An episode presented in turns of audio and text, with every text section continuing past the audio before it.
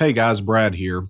Are you a new investor or are you a seasoned investor that enjoys the podcast, but you just can't seem to wrap your head around notes and subject to creating wraps as well as the various other things that I talk about?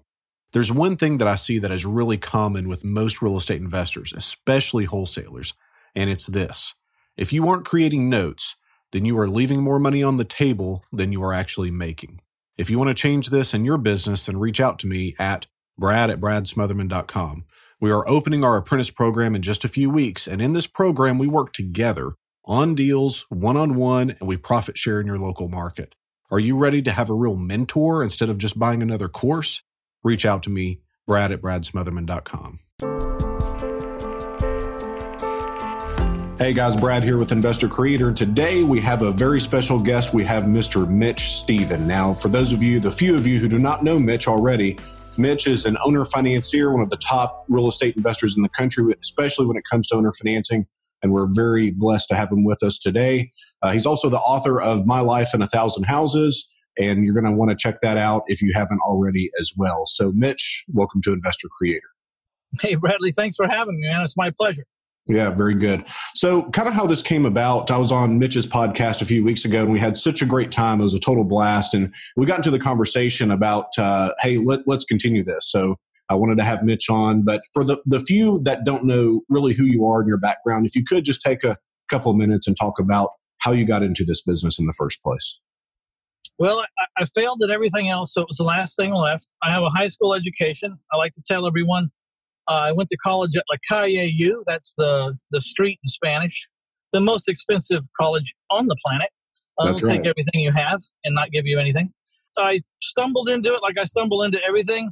You know, my life has just been a mutating from that hurt. How do I stop that from happening? To that felt good. How do I multiply that? And so I just kept morphing between those two situations, pain and pleasure Yeah. and trying to figure out how to minimize the pain and maximize the pleasure. And, you know, certainly making money was something that I needed to get a handle on and, and get done. So I bought a couple of, I bought a place to live. And when I sold it, I ended up making more money on it than I did at my job for two years, you know, straight. So let me stop you there uh, there for just a second because it's something that always amazes me because I have a lot of friends that aren't in real estate, but after they sell the first or second house that they ever own, they get the biggest check that they've ever had, but somehow a light bulb just still doesn't go off in their head. Does that make any sense to you? I didn't come from money and I didn't know what money was. And when I got a check for $40,000, I mean, it got my attention. I was like, Yeah. how the hell you do that again? And how do you speed it up so you don't have to wait two or three years to get that check? Uh, yeah. and, you know, and, and being the brilliant guy I was, I said, you know, there might be something to this real estate. I better check it out. That's right. So you, you bought and sold your first house, you had 40K, and you began at that point to, to take it more seriously, it sounds like. Yeah, then I, I went into the buy and hold thing and I got 25 houses. And I was supposed to make $300 a month positive cash flow in each house. And I wasn't making jack because it only took one air conditioner and one move out to wipe out a whole year on each house. And, you know, on most of the time it did. And Right. I tried to get out of it, and no one in those neighborhoods that I had these houses could qualify for a loan, or maybe even my houses couldn't qualify for a loan. And I paid this guy in my town that had 500 free and clear houses. I paid him $10,000 because he said he knew exactly how to fix my problem and he could fix it in probably 10 days. But it was up to me to follow through with the knowledge and finish. hmm And he showed me how to owner finance houses. And I, I didn't even believe in it. I picked up 3000 down on all these houses in about 180 days, 120 days. So I had 75,000 in the bank, and then that 300 a month times 12, that $7,500 a month that was supposed to be mine in, in the rental game, which always seemed to evaporate or go to the air conditioner guy or the carpet guy. Oh, yeah. It started sticking in my bank account, $7,500 a month. When Yeah. even in the rental game, I was thinking I'd keep half of that 75 maybe. I needed 3,000 out of that 7,500 to make my world go round and not have to have a job.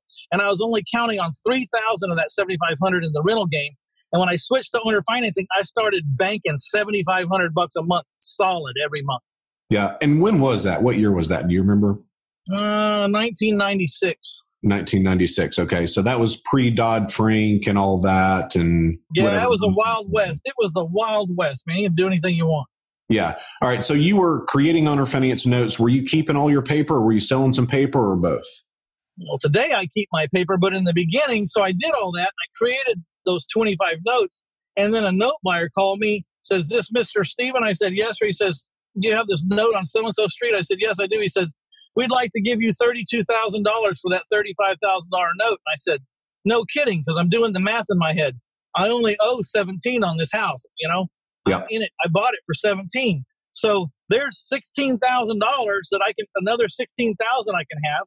And then I said, Can you do it on 24 other ones just like it? And they said, Sure. And I woke up one day after being crushed and thought I was getting out of the buy and hold real estate business. Six months later, I have a half a million dollars in the bank, cash. And Yeah. then you learn these three initials IRS. Yep. yep. That's right. So at that point, it's like owner finance as much as you can. And, and I assume at some point you had to raise a lot of private money, which you've done quite a bit of.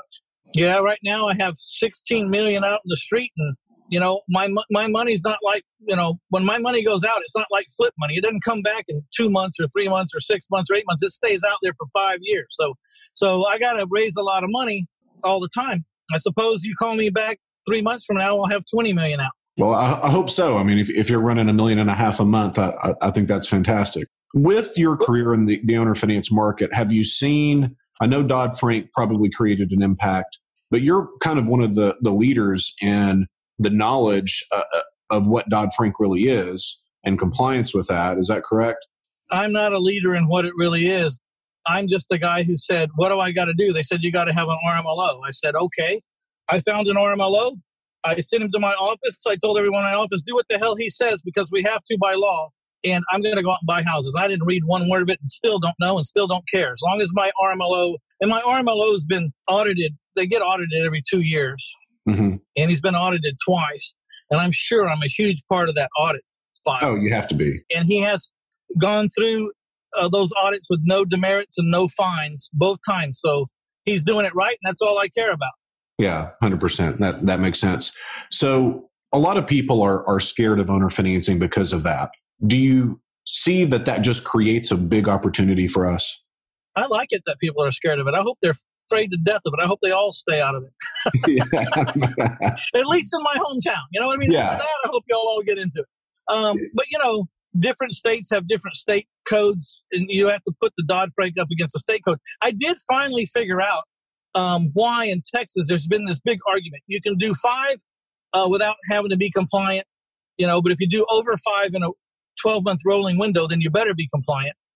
Which means you better be compliant from the very first one if you're going to do number six, you know, in a 12 month rolling window.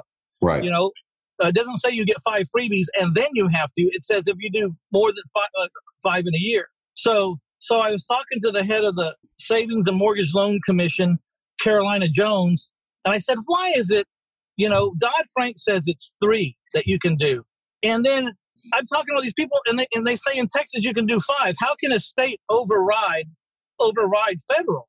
She said, no, that's Dodd Frank doesn't say you can do three. It says if your state doesn't address this issue, then the number's three. Well, our state does address the issue. The number's five. Right. Yeah. And I think in, in Tennessee it's four. So that makes sense. Kind of switching gears. Um, one thing that I really like about owner financing is how well it works in either a stable appreciating appreciation market or even a declining uh, price market. Did you see the same thing? Because whenever I started in 2010, nobody had an equity position. It was really tough to flip houses retail because bank financing was so tight. But it seemed like creating the financing really worked well.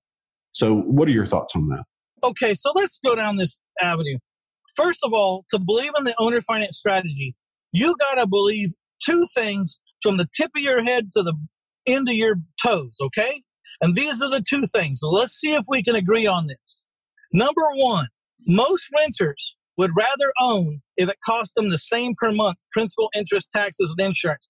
Most renters would like to own instead of rent. Can we agree on that? I, I think most people would agree with that. I definitely agree with you. Yeah, I don't know if it's 90% or 83% or 87 or 78%. I don't know, but there's a huge amount of people that would, would love to trade positions and move out from being a renter into being an owner if their owner mortgage payment was equal to what their rent payment was.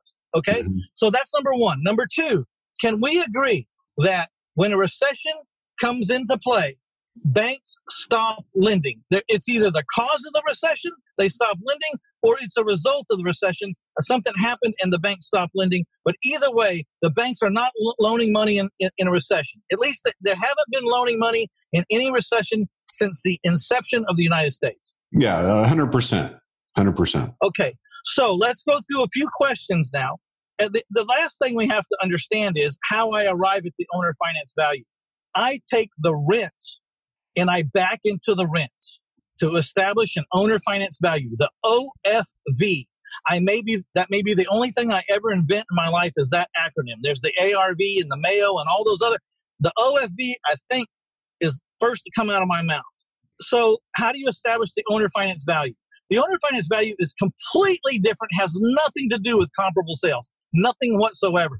We back into a value based on the rents because we're trying to get this guy that's paying $1,000 a month in rent, we're trying to get him into a house for $1,000 principal, interest, taxes, and insurance payment. So it only makes sense to start with the rent and back into it. And here's the formula you take the rent minus the property taxes per month, minus the insurance per month, and that'll equal a number. You take that number and you multiply it by 115. This is just the multiplier that an engineer from Texas A&M helped me figure it out. So I didn't have to have a financial calculator to figure out how much a person could borrow if they were borrowing at 10% for 30 years. You take the rent minus the taxes and insurance times 115 plus 12% minus 50% of the repairs equals the OFV. Now let's do it with real numbers. Guys rents a $1,000. He's got a $100 a month in taxes. So you minus that, and he's got $50 a month in insurance. So you minus that. That leaves this person 850 a month for principal and interest payments. Okay. Got it. We got the taxes and the insurance subtracted already. And now we're trying to figure out what has he got for principal and interest. He's got 850.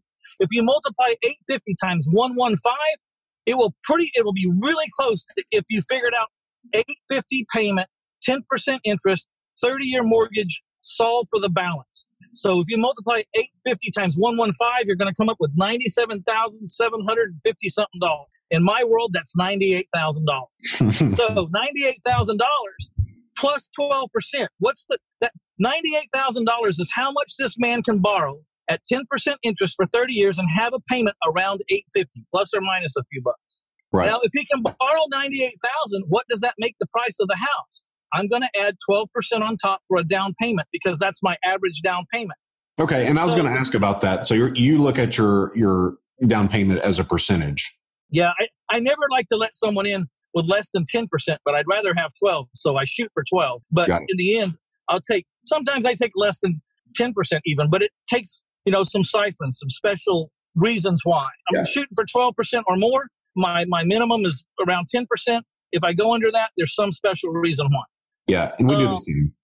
Yeah. So if you add 12, if you take 98% and you add, I mean, 98,000 and you add 12%, you're going to come up with a number that looks pretty close to 110,000. That is the owner finance value. And I don't give a damn what the comps say. I don't care. Unless the comps are higher, then you always go with the higher number. Yeah. And that makes sense. That makes sense. So do you find number one, and it's always astounding to me how quickly we can sell houses with owner financing. So, what is your average? My last, we just did the math. My last 350 houses have averaged nine days on the market and 12% down. But we got to continue this conversation. You asked me about the recession, so let me keep going here. Yeah. So you got to understand that I'm establishing my price based on the rents. Okay, this is very important. So now we're going to go through some questions, and don't try to outsmart the answer. Just say the common sense answer, the the logical thing to say. And here's the first question During a recession, when banks stop loaning money, what happens to the price of houses? Definitely goes down. Yeah. When no one can buy a house because the banks aren't loaning any money and the majority of the people that buy houses borrow a mortgage, when, when, when that stops, what kind of house are they living in? A rental. They don't live in a house they own. They live, they live in a house that they want. They're renting. They're renting. When there's a lot of pressures put on rents, what happens to rents? They increase. So, in the middle of a recession, when no one can buy and there's a ton of pressures on the rents, the rents are going up. What is my owner finance price based on? That same thing, the rental. The rental rent. So Yeah. in the middle of a recession, I got the only appreciating sales price on the planet because I'm offering financing. And here's the magic of what happens in a recession.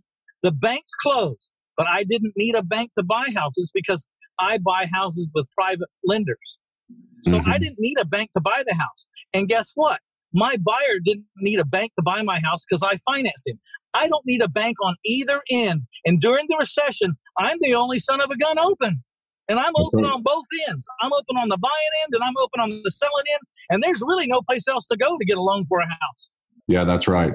Are you looking forward to the next recession or do you just not care? I wouldn't pray for a recession because too many people get hurt, Yeah. but I'm not afraid of one and I'm ready for one. And the thought of it can kind of make me excited, except for I don't want a lot of people to get hurt. So I quell my enthusiasm for it. And I don't pray for it, but I am ready for one.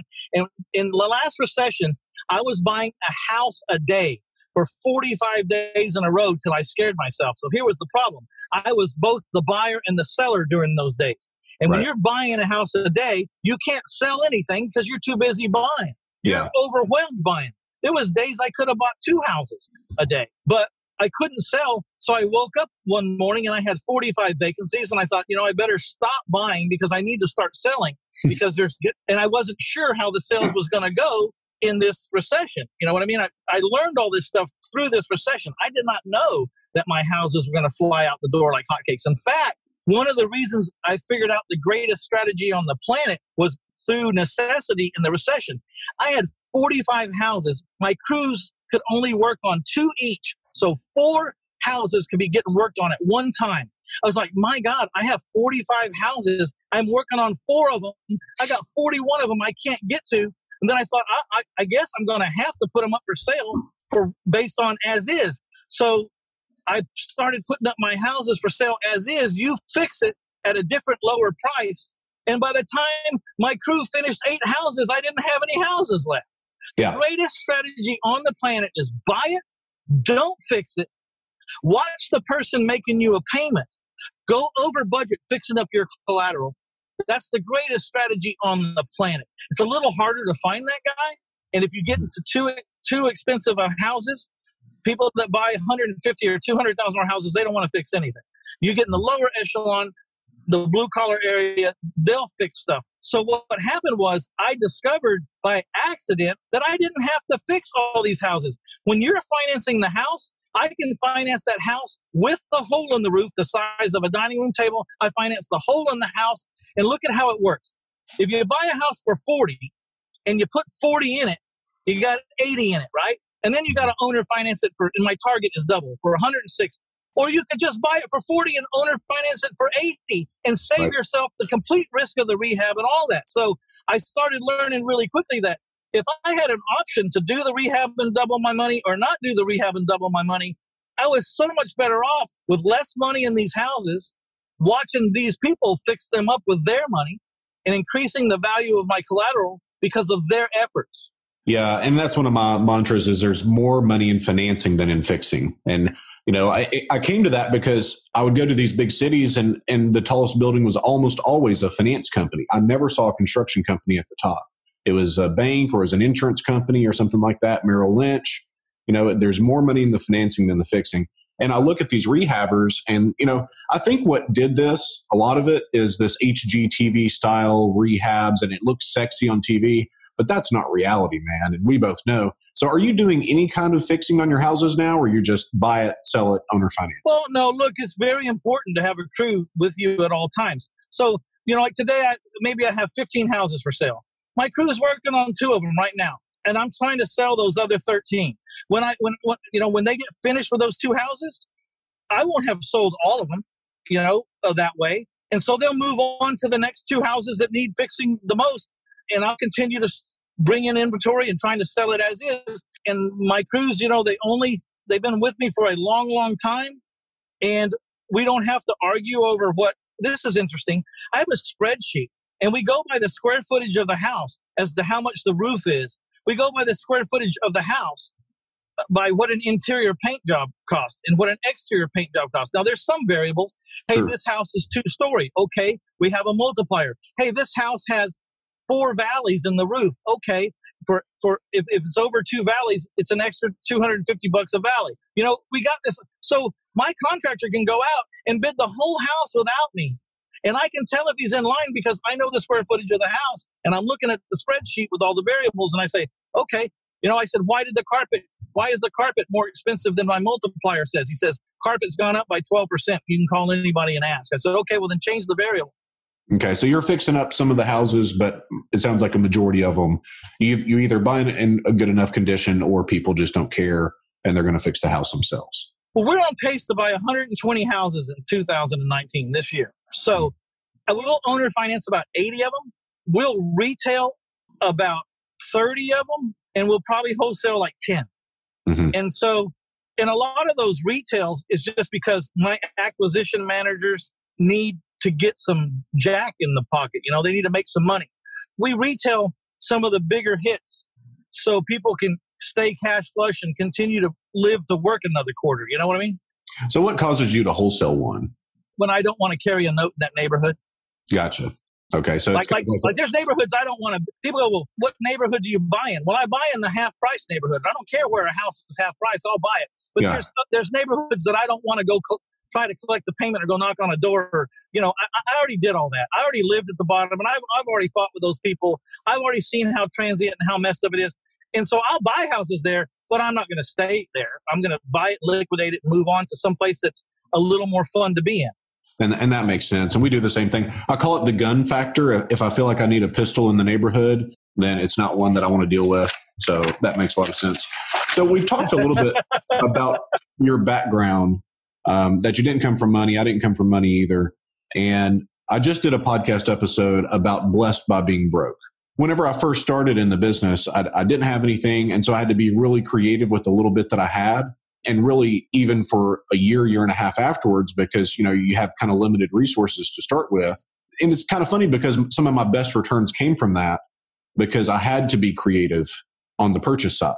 So do you feel kind of the same way? well look one of the greatest things that ever happened to me is i, I didn't go to college because you know it wasn't great for 10 years after high school but because i did, took me 10 years to figure out that no one's going to pay me any money yeah. We're, uh, you know, 10 or 15 or $20 an hour, maybe. And so, you know, I'm sitting there averaging around $16 an hour 20 years ago or 35, 40 years ago. And I came to the conclusion if I can't walk out in the street and make this amount of money by myself with no boss, just take me out and shoot me. You know what I mean? Just now that's commitment, folks. you know, like like just take me out and shoot me. Like these people at McDonald's that are complaining about, you know, minimum wages $10 an hour or whatever the hell it is. Look, if you can't walk out in the street and make $10 an hour from your own ingenuity, you ain't worth $10 they're paying you. That's right. Yeah. You know, the greatest thing happened was I had to go out and figure out, I said, you know, I'm going to go out and figure out how to make my own money because it's the only way it's ever going I'm ever going to get ahead. Because I kept helping these, I kept upping these employers' games. I kept making them make more money, and I kept coming up with ideas how to make them more money, and they never gave me any of it.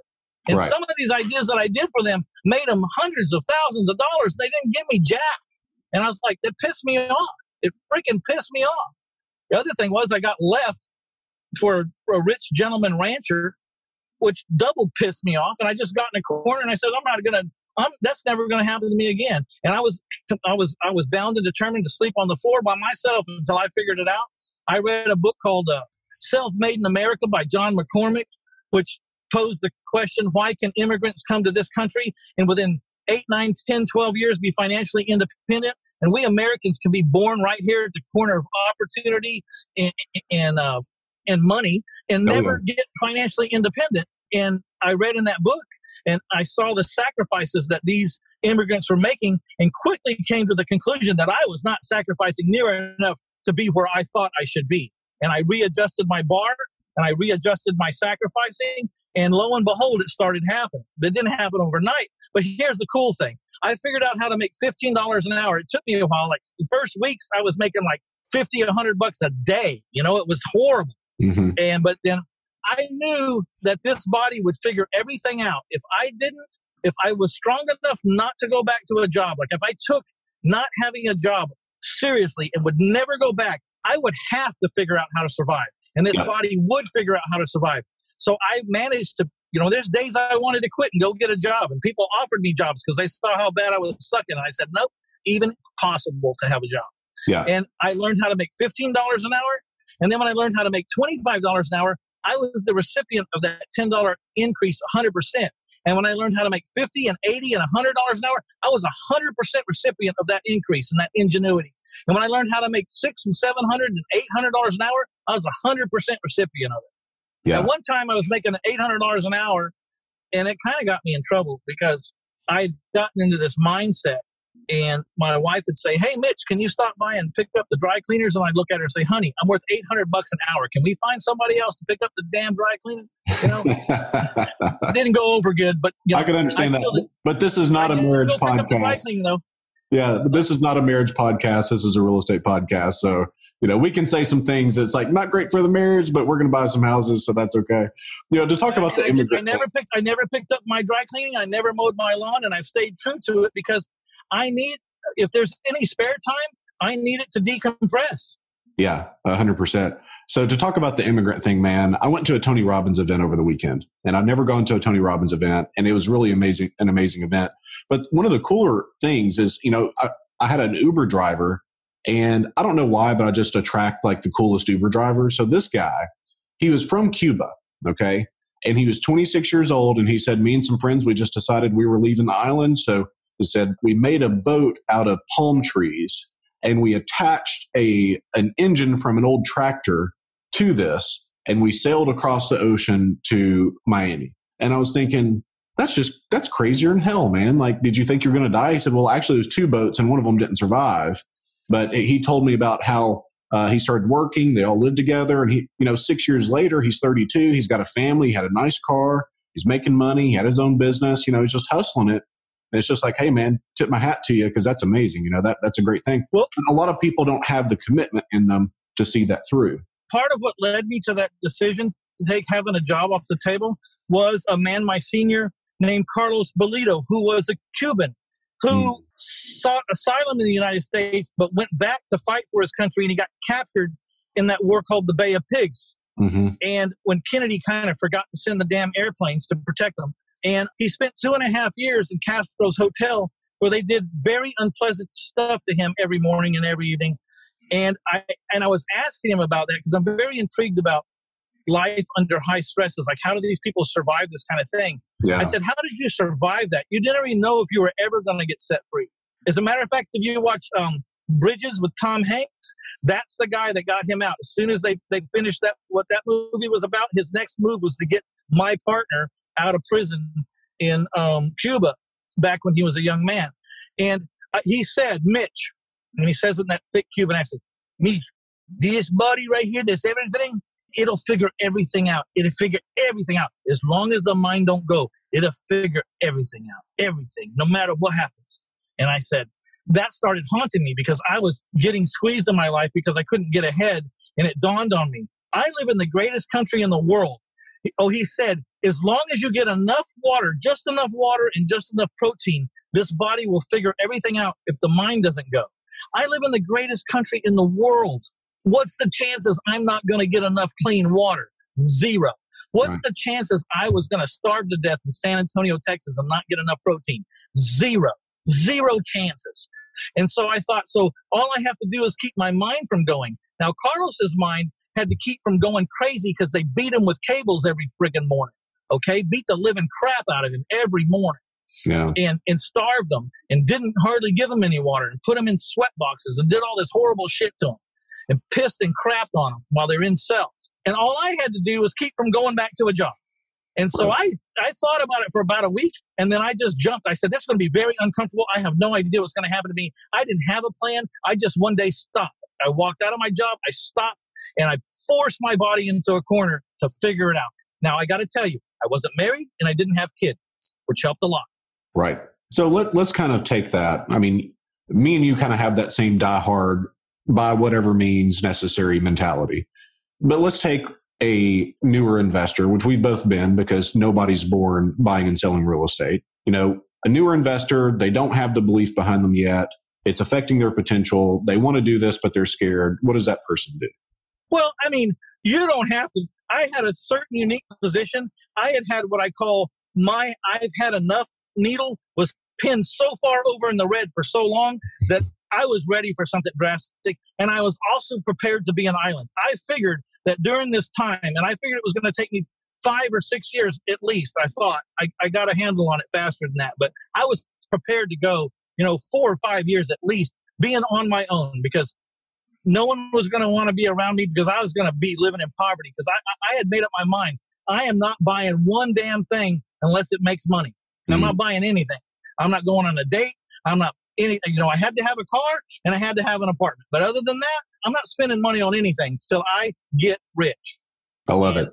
And so, but I don't suggest that for the average person. I think that you need to um, figure out. Uh, I just talked to a girl named Jen DuPlessis, and she helps people figure out how to keep their job and stay part time and prioritize so that they can start this new career, whether it be real estate or something else, until it, it replaces their job. And so the first thing you do is I normally suggest for people, unless they have some kind of unique attitude or unique situation, that you stay with your job and you burn the candle at both ends for a while until you have enough money to cover all your bills coming into the mailbox no matter what. Then you can walk away from your job and see what you do 24 hours a day, 365 a year, focused on one thing.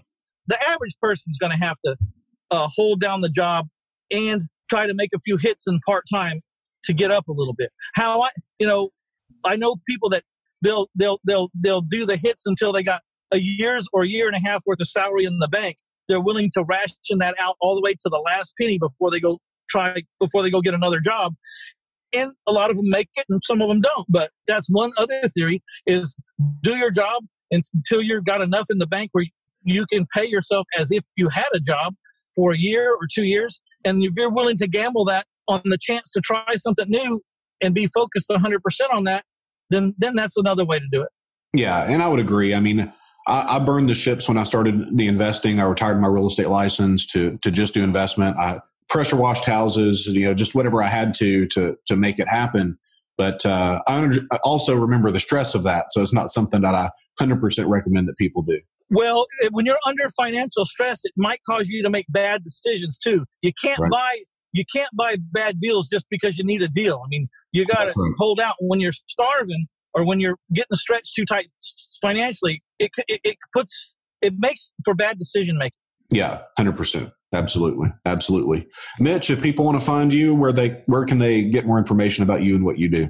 Uh, go to 1000houses.com. That's 1000houses.com. Um, there you can get a free copy of my book, or you can go to 1000houses.com forward slash free book.